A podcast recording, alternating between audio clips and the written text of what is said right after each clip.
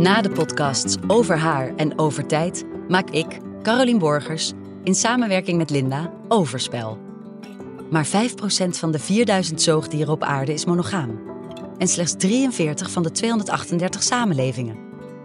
Onze samenleving heeft absoluut een monogaam ideaal als uitgangspunt. Je gaat over het algemeen niet een relatie in met de vraag: wat wordt de vorm?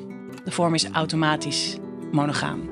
In de podcastserie Overspel onderzoek ik wat dat monogame ideaal betekent. Hoe zijn we erin terechtgekomen? Ik denk eigenlijk dat het volledig een sociaal construct is. Dus dat het biologisch helemaal niet uh, ergens mee te maken heeft. En dat het echt iets is wat we hebben bedacht. Waar zit het ons in de weg? Toen ben ik in zijn uh, WhatsApp, uh, zijn telefoon gaan kijken. Toen, toen werd mijn hart er gewoon uitgerukt. En wat zijn de alternatieven? Op het, op het hoogtepunt had ik drie vriendjes tegelijkertijd.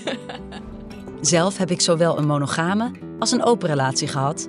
En in deze vierdelige podcastserie ga ik aan de hand van mijn eigen ervaringen, maar ook met behulp van onder andere een antropoloog, een evolutionair psycholoog, een seksuoloog en met mensen die zelf in verschillende relatievormen zitten, op zoek naar antwoorden op mijn vragen.